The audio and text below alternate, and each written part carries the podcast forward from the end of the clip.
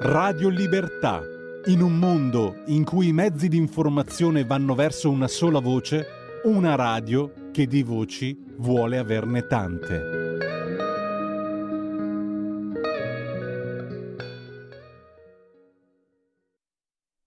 Radio Libertà, vi ritrasmetteremo ora le interviste di Maurizio Bolognetti a partire dall'intervista al presidente Confimpresa Euromed Alessio Lattuca per poi passare all'intervista ad Angelo Chiorazzo. Buon ascolto.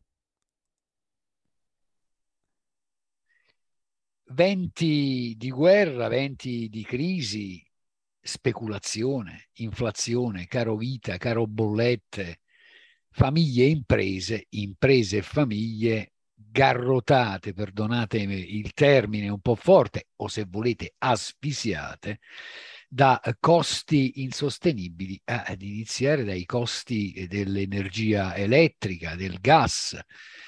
Ma noi per parlare di tutto questo siamo in collegamento con Alessio Lattuca, presidente di Confimpresa Euromed, Confederazione Nazionale della Piccola e Media Impresa. Ovviamente questa è Radio Libertà e queste sono le interviste di Radio Libertà.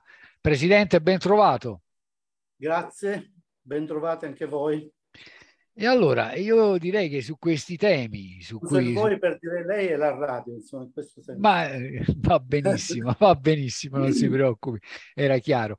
E allora, eh, proprio su questi temi, sul tema del caro energia, direi, di quello che sta accadendo in questo nostro paese, lei eh, a nome di Confimpresa Euromed ha eh, indirizzato nei giorni scorsi, precisamente il 7 ottobre 2022, una lettera al presidente del Consiglio uscente, eh, il professor eh, Mario Draghi. E allora io le chiedo di illustrare agli ascoltatori di Radio Libertà i contenuti di questa missiva, cosa lei a chi cosa Confimpresa chiede al presidente uscente, ma immagino anche a chi tra poco si ritroverà a ricoprire la carica eh, di presidente del Consiglio e al governo che sta per entrare in carica. Bene, noi scriviamo a Draghi per fare sentire alla, alla maggioranza che si insedierà da qui a poco, ovviamente, perché Draghi oggi, anche se volesse, davvero potrebbe fare molto poco anche se secondo me, secondo noi avrebbe potuto fare meglio e di più in passato, perché eh, prima di dire ciò che abbiamo scritto a Draghi, bisognerebbe fare una premessa. Il 14 di dicembre del 2021 l'Europa ha sfidato Mosca e ha emesso un provvedimento su caro energia, biogas, stoccaggi e acquisti comuni di metano per ridurre la dipendenza dalla Russia parliamo del 14 dicembre 2021 e cioè oltre due mesi prima dell'inizio della guerra in Ucraina.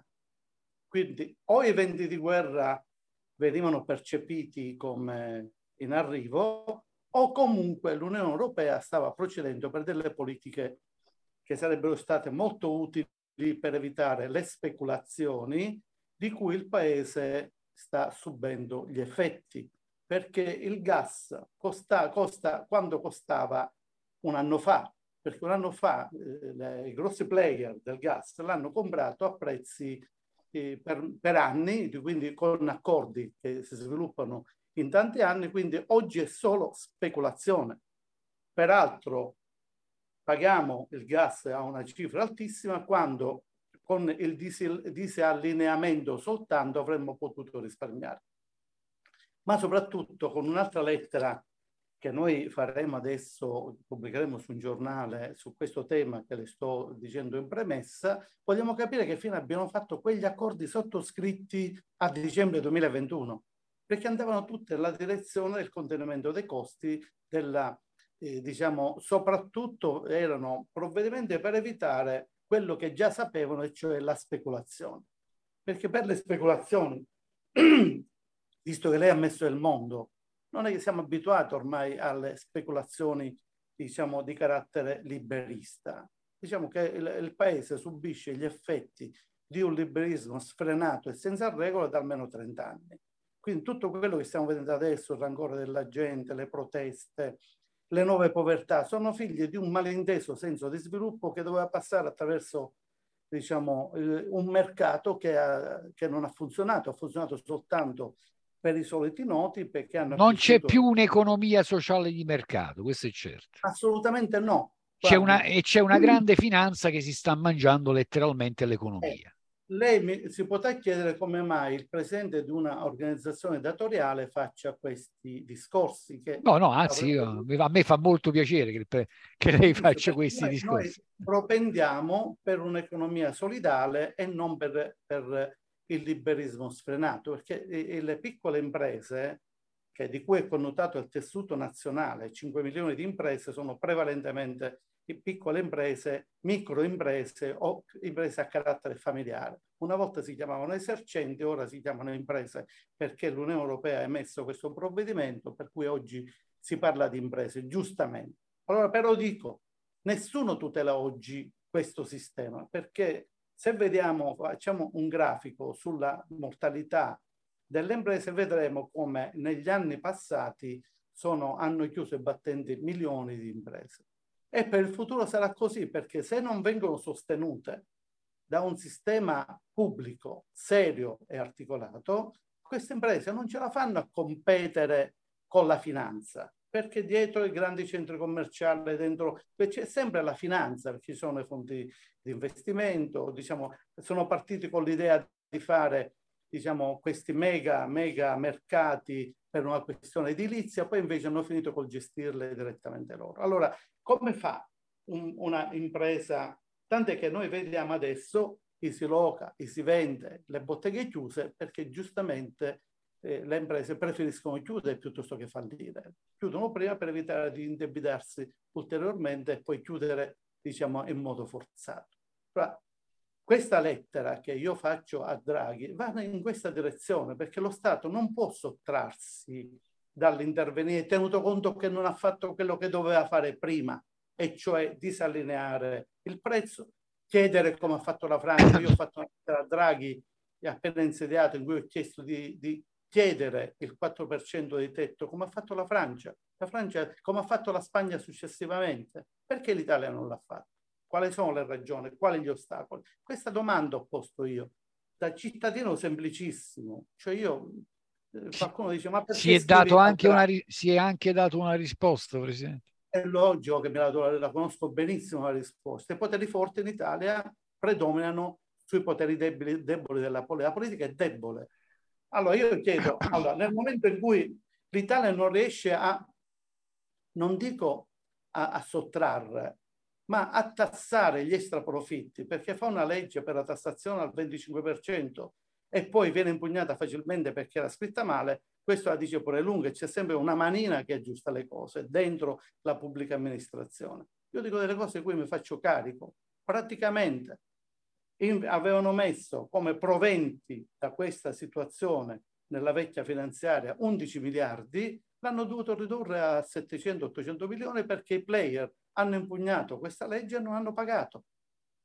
Allora io mi chiedo come mai non ne hanno fatto subito un altro per aggiustare gli errori e incidere? Bastava che non appena arrivata la, la, l'impugnativa dei players, aggiustassero la legge secondo il profilo che l'impugnativa sottolineava. Bastava poco, non l'hanno fatto. Allora io dico, nel frattempo però che la legge non viene fatta e che il Paese subisce 50 miliardi di costi per gli extra profitti di queste mega strutture, di questi players internazionali, di cui peraltro lo Stato per di alcune è pure proprietario al 30% col tesoro. Quindi diciamo sa perfettamente nei, cosa legge nei libri di questa società in cui è presente e, che, e dei quali nomina anche eh, diciamo, i dirigenti. Allora, il problema è il problema paese, non è, diciamo che il, la questione della, dell'energia ha, fatto, ha, evidenziato i buchi che c'erano già, non è che c'è nulla di nuovo all'orizzonte. Guardi, io da anni mi batto contro questi soggetti perché sono il presidente di un movimento che si batte per la collocazione di un rigassificatore nella Vallete. Io non so come la pensiate voi come giornale su questo tema, ma il tema dell'energia non è un tema nuovo. un tema vecchissimo. Io mi chiedo com'è che non si sono accorti in questi anni in cui diciamo, Putin veniva osannato, eh, come dire, tenuto in grande considerazione, non si erano accorti quello che faceva, che faceva Putin. E perché non hanno diversificato le fonti già vent'anni fa, dieci anni fa, quindici anni fa, venticinque anni fa e hanno continuato a rendere più potente Putin come unico fornitore monopolista? È logico, perché non hanno potenziato le energie alternative, le energie sostenibili ferme da molti anni? Qualcuno dice, ah, non ci sono le autorizzazioni. Non è vero neanche questo, perché lo Stato non si è dotato di un piano energetico. Tu non puoi fare le so perché con l'idea che siano so- sostenibili, fare dovunque le paleoliche, dovunque i pannelli fotovoltaici, sottraendo produttività agricola. Assolutamente, sono assolutamente d'accordo con lei. Sarebbe, sarebbe, ins- sarebbe insensato. Le cose vanno Benissimo. fatte con criterio. Benissimo, se, se, io ho 10 ettari di terreno fertile e magari Bene, trovo perfetto. più conveniente metterci pannelli solari, significa che quei 10 ettari di terreno fertile non saranno più de- dedicati all'agricoltura. Eh, non, è una, non, è un'idea geniale, insomma. Eh. Benissimo. Allora, mi fa piacere che lei condivida questa, perché eh, le persone solitamente prese dalla, dalla comunicazione artatamente posta in essere vengono convinte che hanno ragione i soggetti che si occupano di queste sono bravissimi. No, in, inta- intanto, se mi consenti, i pannelli solari bisognerebbe mettere sui tetti di tutti gli edifici pubblici, di tutte le abitazioni Benissimo. private, e quello sarebbe già un passo avanti notevole. Migliorare la resa energetica complessiva di un patrimonio edilizio, quello italiano, che tra l'altro è davvero molto scadente. Ci sarebbe molta edilizia letteralmente da rottamare, scadente anche dal punto di vista della risposta che eh, questo patrimonio edilizio dà ai sismi in un paese ad altissimo rischio sismico come l'Italia. Vabbè, ma insomma, la faremmo lunga. Diciamo che il 110% in qualche modo ha contribuito perché questo accadesse, perché già questo in teoria, non so poi in pratica cosa accadrà, si sta facendo, ma noi in Italia abbiamo migliaia di caserme, le scuole, gli, gli edifici pubblici, le aree industriali, tutte le, abbiamo le cave abbandonate, tutti i posti che potrebbero accogliere i pannelli, eh, tutta l'energia, ma ce n'è per cento volte di quello che si pensi. Allora perché io devo sottrarre alla produzione agricola, al cibo delle terre produttive. Sensatissimo, quello che lei sta dicendo è sensatissimo. Allora io faccio sempre un esempio. Guardi. Però lei è indisciplinato, Presidente, perché noi dobbiamo andare anche alla lettera a quello che avete chiesto a Draghi. Io sono indisciplinato perché eh, sono abituato a divagare. lei, lei io devo, però adesso devo, devo, devo, anche riportarlo un po' a bomba alla lettera, io, eh, io, richiamo, la, lettera, la lettera che avete inviato a Draghi è che insomma quello che chiedete al governo della Repubblica, qualsiasi allora, esso chiediamo al governo delle cose semplicissime, cose, non stiamo chiedendo cose che il governo può fare oggi e, e mi dispiace che non l'abbia già fatto. Noi abbiamo un fondo di garanzia nazionale che è gestito da Medio Credo Centrale, di cui lo Stato è proprietario perché è proprietario del tesoro, è in gestione a Medio Credo Centrale.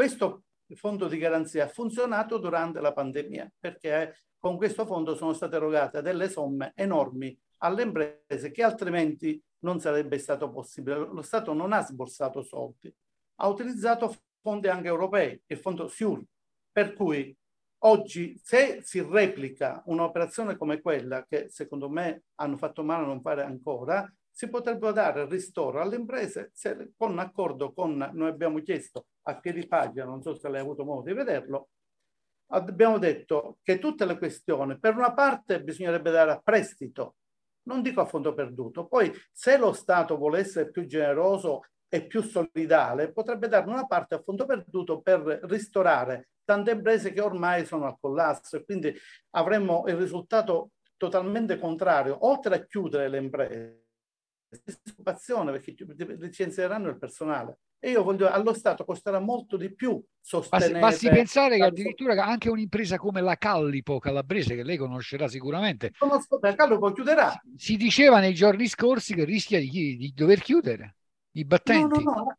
Eh, e mi sta dicendo che non abbia già chiuso perché un prodotto che ha dei prodotti di altissima qualità io faccio la Callipo è, è una eccellenza del sud una vera eccellenza. Assolutamente. Trasformano il tonno e anche in modo eh, hanno la qualità de, del loro cibo. E, e che chiuda una, un'azienda di questo tipo che viene gestita con grande professionalità ma anche con grande impegno familiare perché non è un'impresa di grandissime dimensioni, è una media impresa che comunque eh, è difficile gestire, date i chiari di luna che ci sono stati in questi anni, prima la crisi eh, del 2008 che non è mai finita e poi la, la pandemia e oggi la, la, guerra. Quindi oggi lo Stato ha il dovere di assistere i propri figli.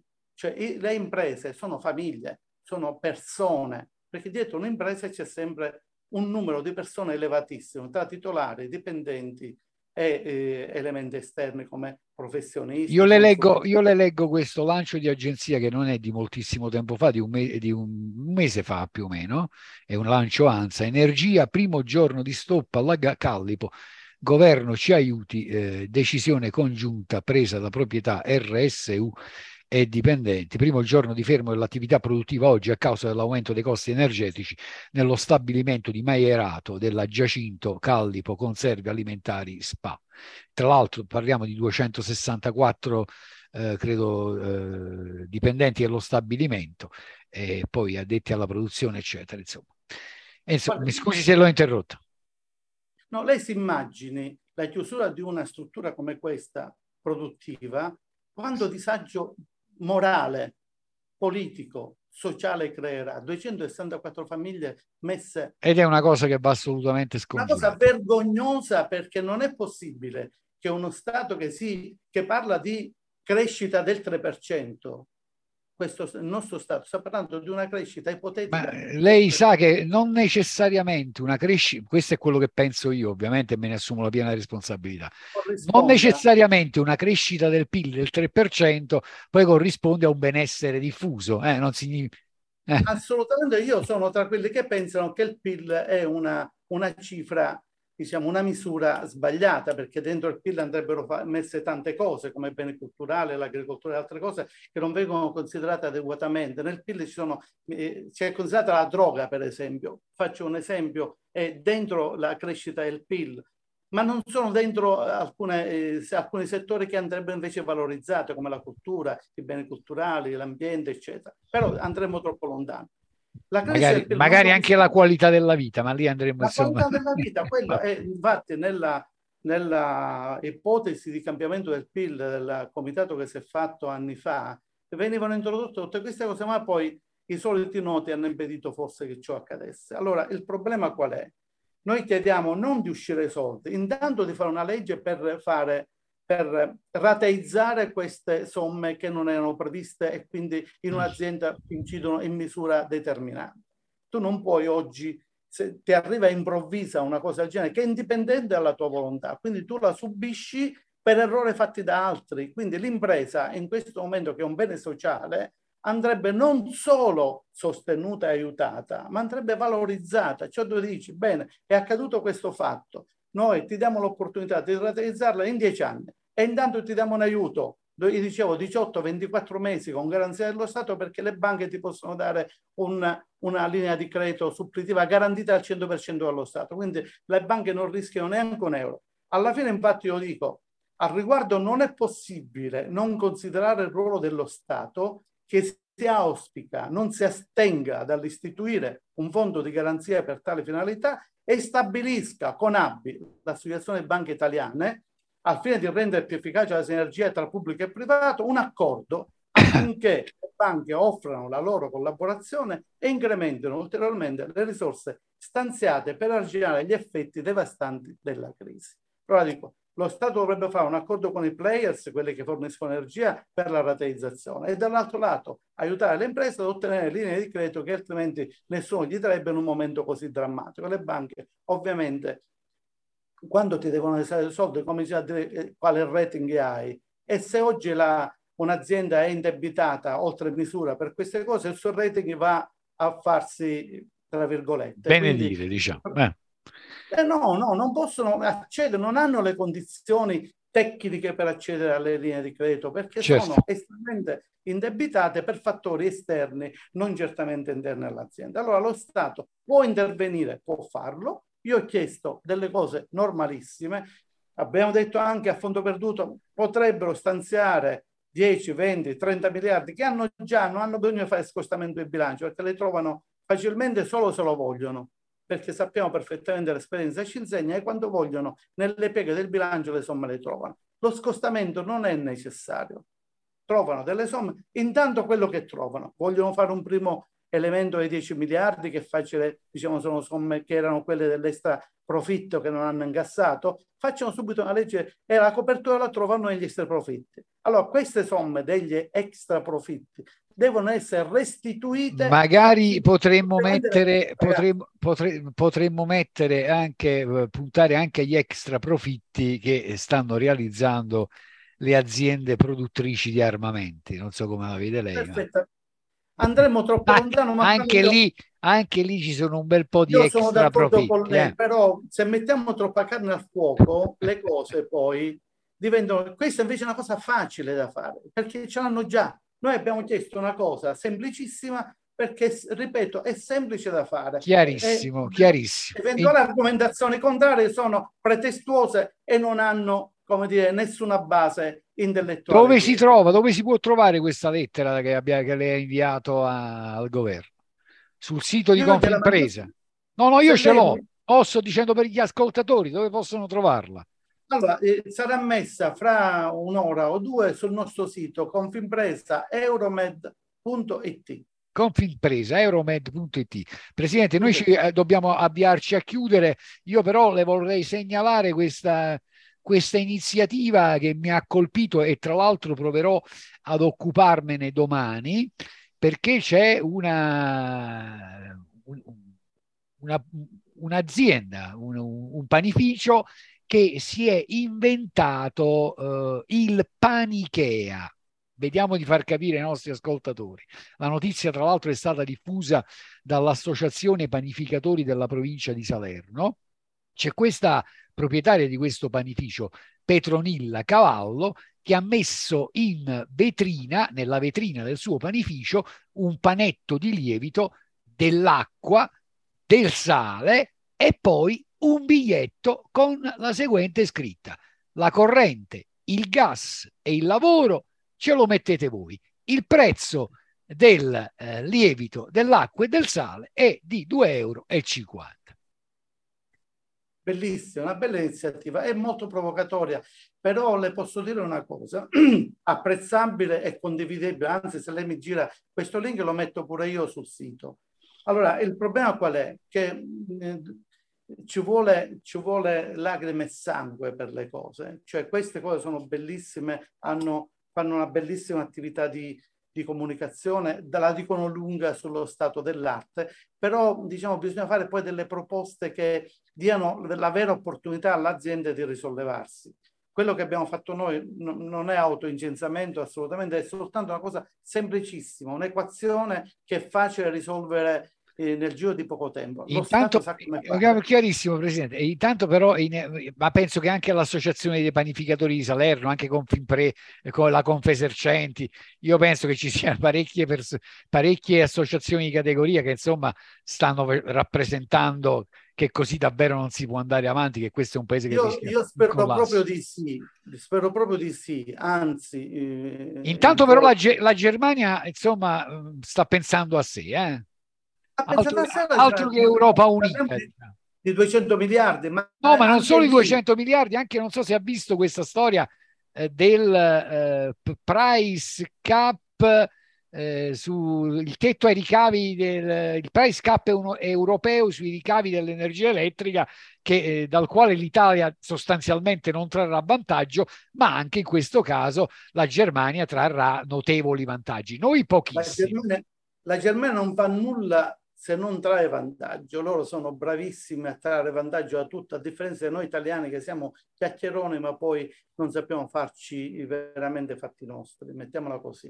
Allora diciamo che 200 miliardi eh, della, della Germania sono gli effetti di quelle politiche liberiste di cui parlavo, per cui la competizione europea diciamo, di un paese forte contro un paese debole ha previsto che eh, la Germania avesse una plusvalenza di oltre 500 miliardi in questi anni, mentre noi rischiamo il default col nostro bilancio. Quindi sono cose che diciamo, gli addetti ai lavori, eh, chi, è, chi, ha responsabilità politica dovrebbe eh, come dire, eh, attivare, sulle quali investire, perché sono questioni che hanno a che fare con la macroeconomia, per, per, ma sono poi politiche che in Europa vanno stigmatizzate, segnalate, tenute in grande considerazione, mentre adesso la, diciamo, eh, l'egemonia tedesca ha fatto sì che loro facessero quello che hanno voluto in dispregio anche delle regole sulla concorrenza europea. E allora, grazie davvero al presidente di Confimpresa Euromed, Confederazione Nazionale della Piccola e Media Impresa, Alessio eh, Lattuca, eh, con il quale abbiamo parlato di, insomma, di questo momento di grave crisi economico-sociale che sta attraversando il nostro paese e non solo il nostro paese. Eh, Presidente, grazie, alla prossima. Grazie Ci teniamo in contatto? Spero proprio di sì. E voi, e voi, ovviamente restate sintonizzati sulle frequenze di Radio Libertà. Stai ascoltando Radio Libertà, la tua voce libera, senza filtri né censure, la tua radio.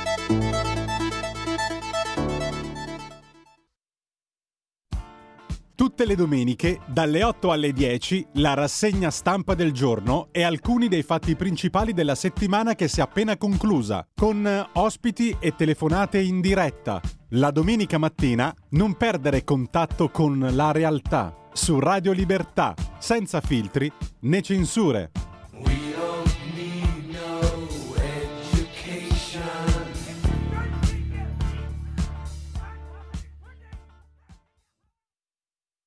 Quello che chiamiamo progresso è diventato talmente frenetico e sconcertante, così meccanico e innaturale, così erratico e inesorabile che non riusciamo più a dominarlo, né a comprenderne il senso.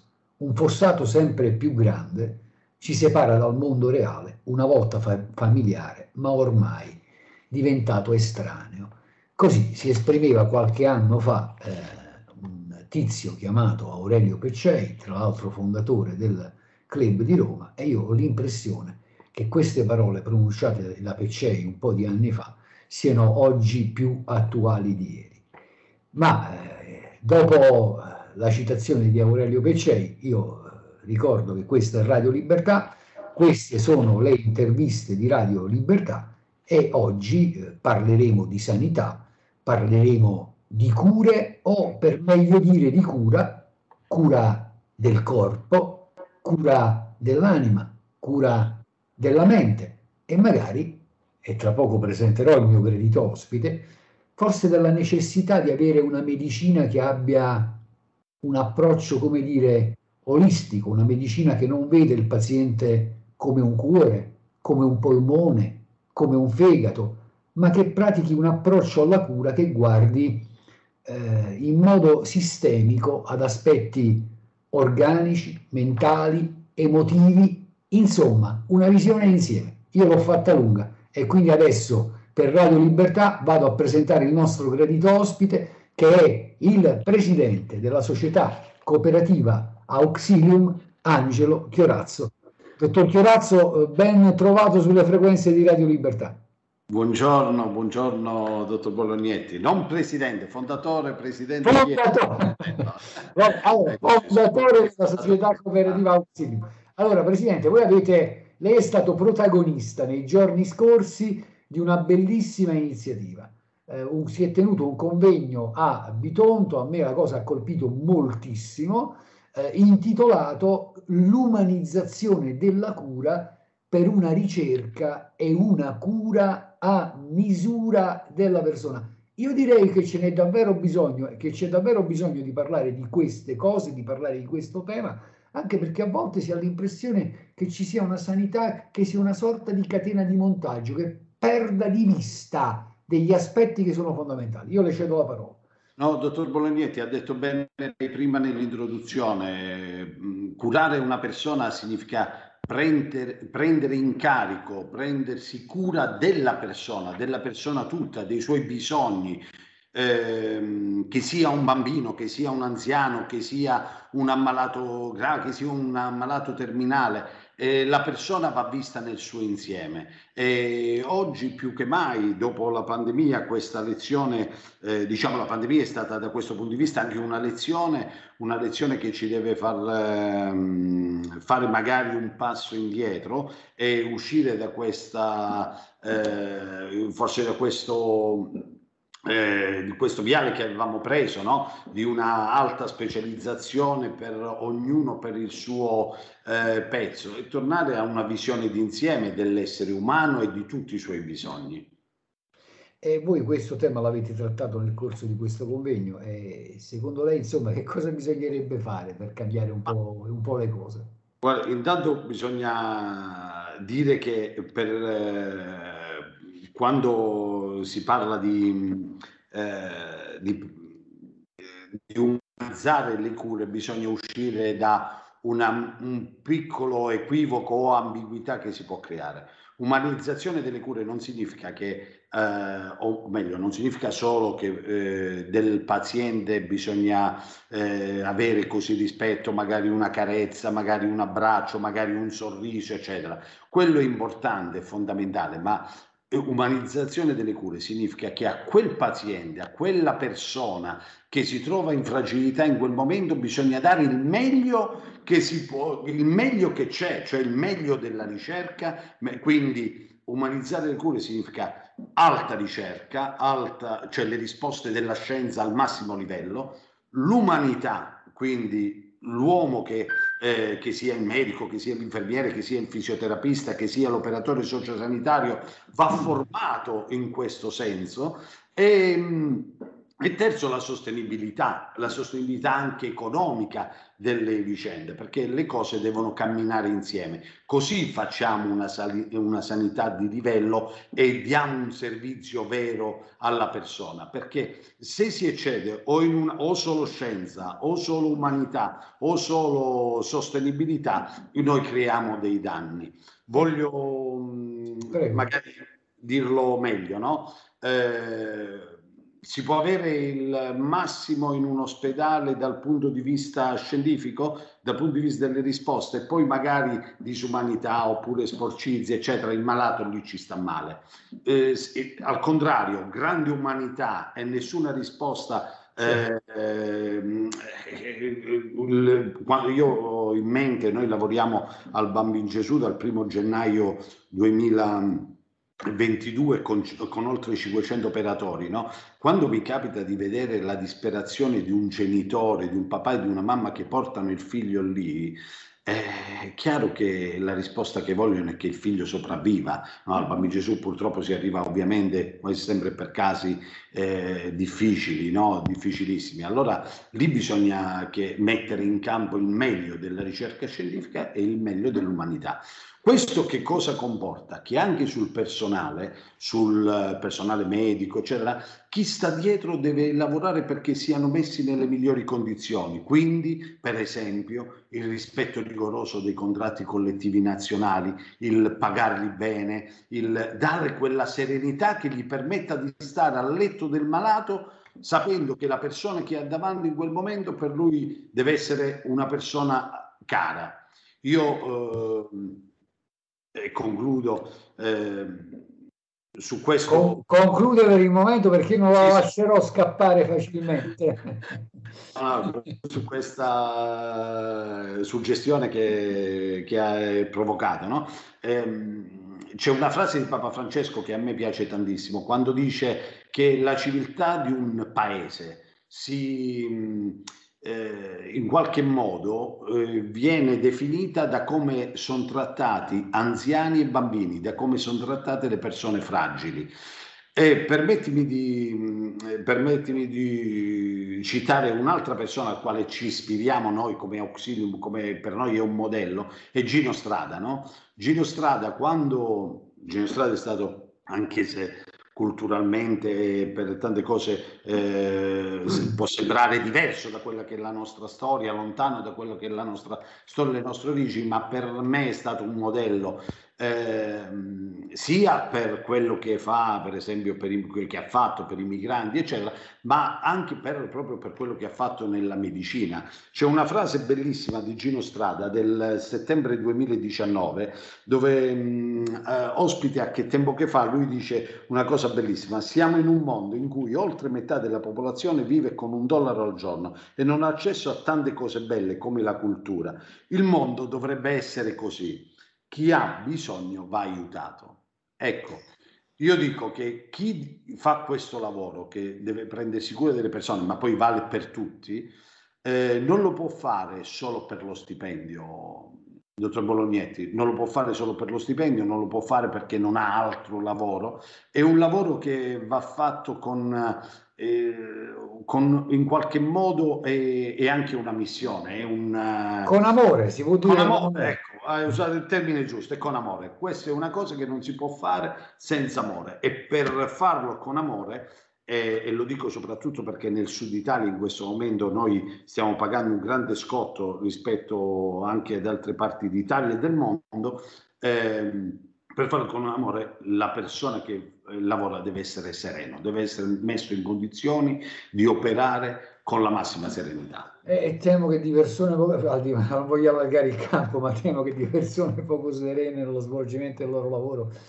gli, gli stipendi che ci sono in questo paese un po' fermi da troppo tempo. Vabbè, ma non, all- non allarghiamo il campo. Sì, sì, sì. Eh, il, suo discorso, il suo discorso è chiarissimo. Eh, io però quando lei dice bisogna equilibrare le cose, beh, a patto però attenzione perché io, la sostenibilità va benissimo, però la sostenibilità non deve sacrificare quelli che sono i diritti. No, no, alla... no, ma questo lei l'ha detto, ero io che volevo tornarci. Sì, sì, così, così, così, come, così come riterrei che c'è un elemento, certo non è che uno glielo può infondere se non c'è, però io credo che l'empatia, l'empatia sia un dato fondamentale del rapporto tra il medico e il paziente. È un elemento importante. Io credo che sia esso stesso elemento di, di, di, della cura.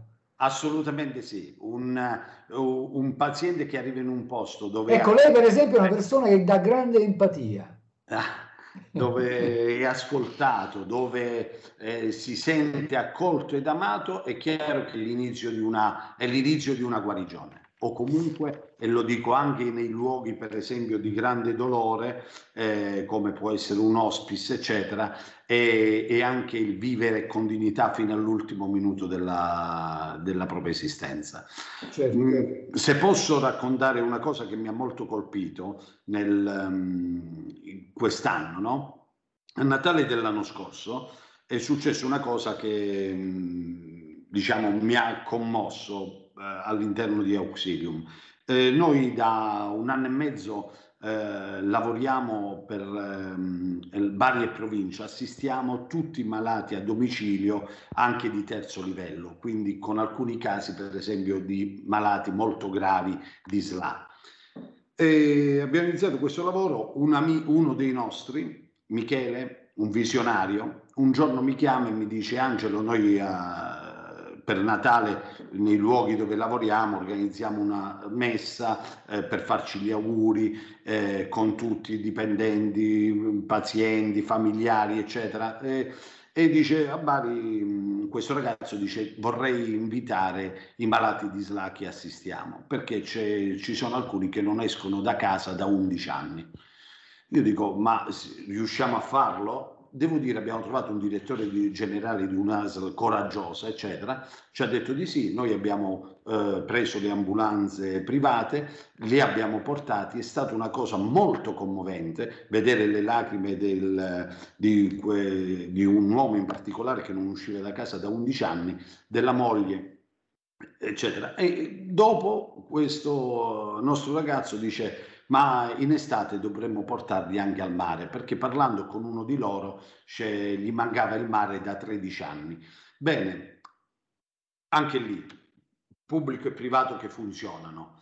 Eh, un direttore generale coraggioso, un responsabile del, del servizio dell'ASL di Bari coraggioso, mette a disposizione gli anestesisti, noi grazie alla Marina Militare siamo usciti con le barche, è stata una cosa, questa abbiamo chiamato la veleggiata, no? la veleggiata eh, le vele della vita, abbiamo alzato le vele della vita, molti pazienti che non uscivano da casa veramente da tanto tempo hanno coronato, un, hanno vissuto una bella giornata, sono usciti in barca e, e, e con i, alcuni familiari hanno passato una giornata che era inimmaginabile. Perché dico questo? Dico perché la malattia non deve diventare una prigione del, perché è vero che il corpo sta male, eccetera, ma la mente c'è, ci sono le esigenze dell'uomo e allora curare una persona significa anche far vivere questi momenti che, sono, che possono sembrare banali, ma banali non sono, sono fondamentali per,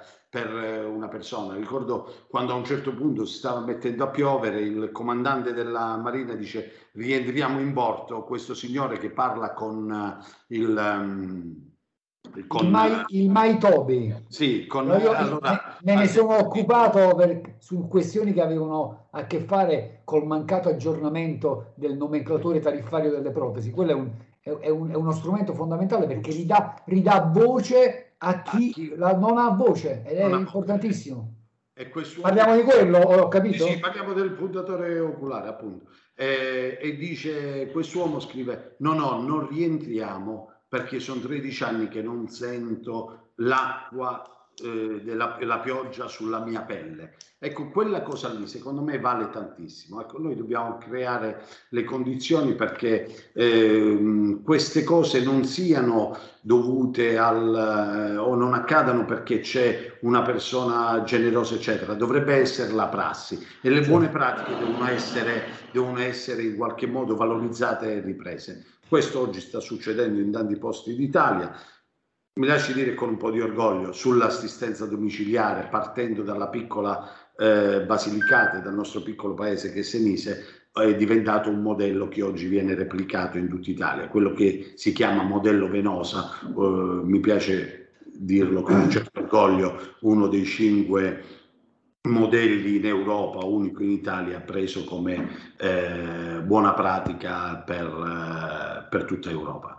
E noi alle buone pratiche, alle cose che funzionano nel nostro paese dobbiamo ancorarci e replicarle e farle esplodere. Adesso però io che Dov'è? sono, dov'è? Io, che sono, io che sono notoriamente... Diciamo, io, passi, passi io che, io che sono notoriamente cattivo, però voglio sollecitarla su un tema di cui si sta parlando molto in questi, in questi mesi, da un bel po' di mesi, e cioè le carenze ai noi del nostro servizio sanitario nazionale, perché lei ha detto bene, qui si è passato da un eccesso all'altro e quando appunto si passa per esempio da un eccesso all'altro, significa che prima magari abbiamo scialacquato e fatto cose magari anche indicibili, eh, eh, e poi magari abbiamo chiuso anche, per esempio, ma per dirne una, presidi ospedalieri non tenendo in nessuna considerazione quelle che sono le caratteristiche orografiche di un territorio che, so, è, che, è, un elemento che secondo me invece dovevamo, avremmo dovuto tenere in grande considerazione. Però noi abbiamo adesso una situazione,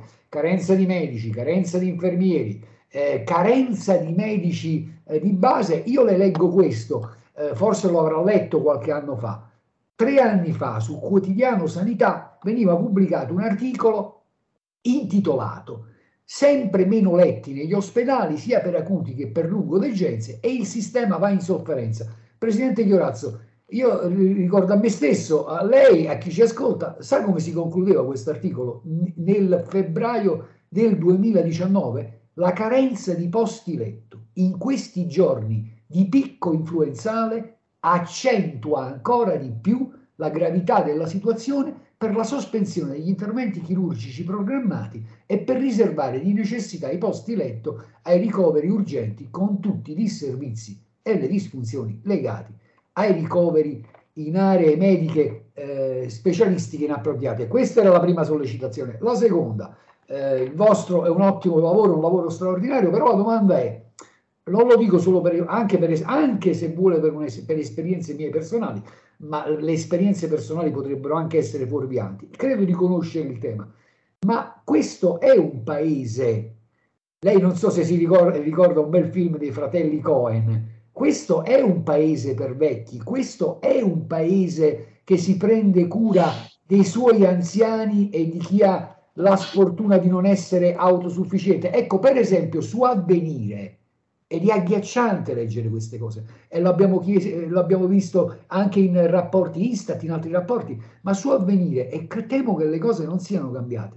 Qualche anno fa si leggeva, eh, Federe Anziani, l'allarme, l'età media sale, i soldi pubblici non sono sufficienti, i cittadini si sono stancati, governo e Parlamento, qua si parla di gente che è costretta e di anziani che sono costretti a rinunciare alle cure in un paese che tra l'altro, eh, complice l'età media che è fortunatamente alta, invecchia sempre più velocemente.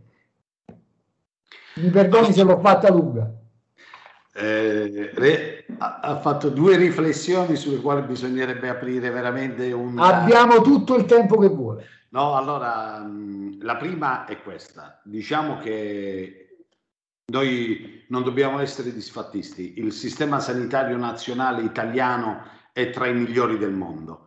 Eh, nel senso che è ancora uno di quei sistemi eh, sanitari che garantiscono l'accesso alle cure a tutti e questa è una cosa che dobbiamo difendere con i denti perché non è una cosa eh, diciamo scontata. No? Noi troppe volte eh, la, la, radio porta un nome bellissimo, libertà, è una delle parole più belle che ci sono al mondo e anche quella è una cosa che non è conquistata per sempre, lo vediamo in questi giorni. Assolutamente. Lottare ogni momento per garantire quella, questa, insomma, quella che è la cosa forse più bella e più importante che c'è. Al anche, la, anche la democrazia, ovviamente, Presidente. Infatti, che è frutto. Viaggia a braccetto. Viaggiano, insomma, se c'è libertà c'è democrazia. Se certo.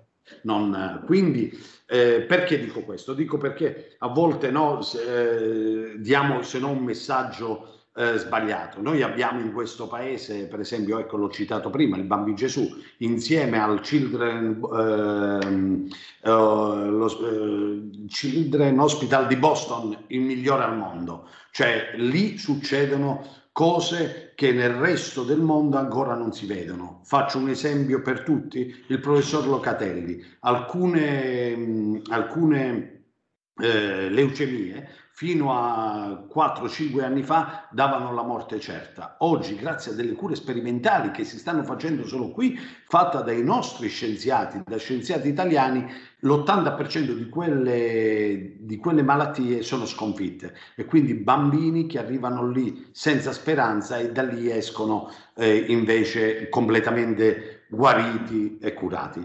Eh, così come sarebbe citare il San Raffaele piuttosto che San Donato, piuttosto che l'Humanitas, eccetera, eccetera. E, è triste, ne ho citati tre del nord.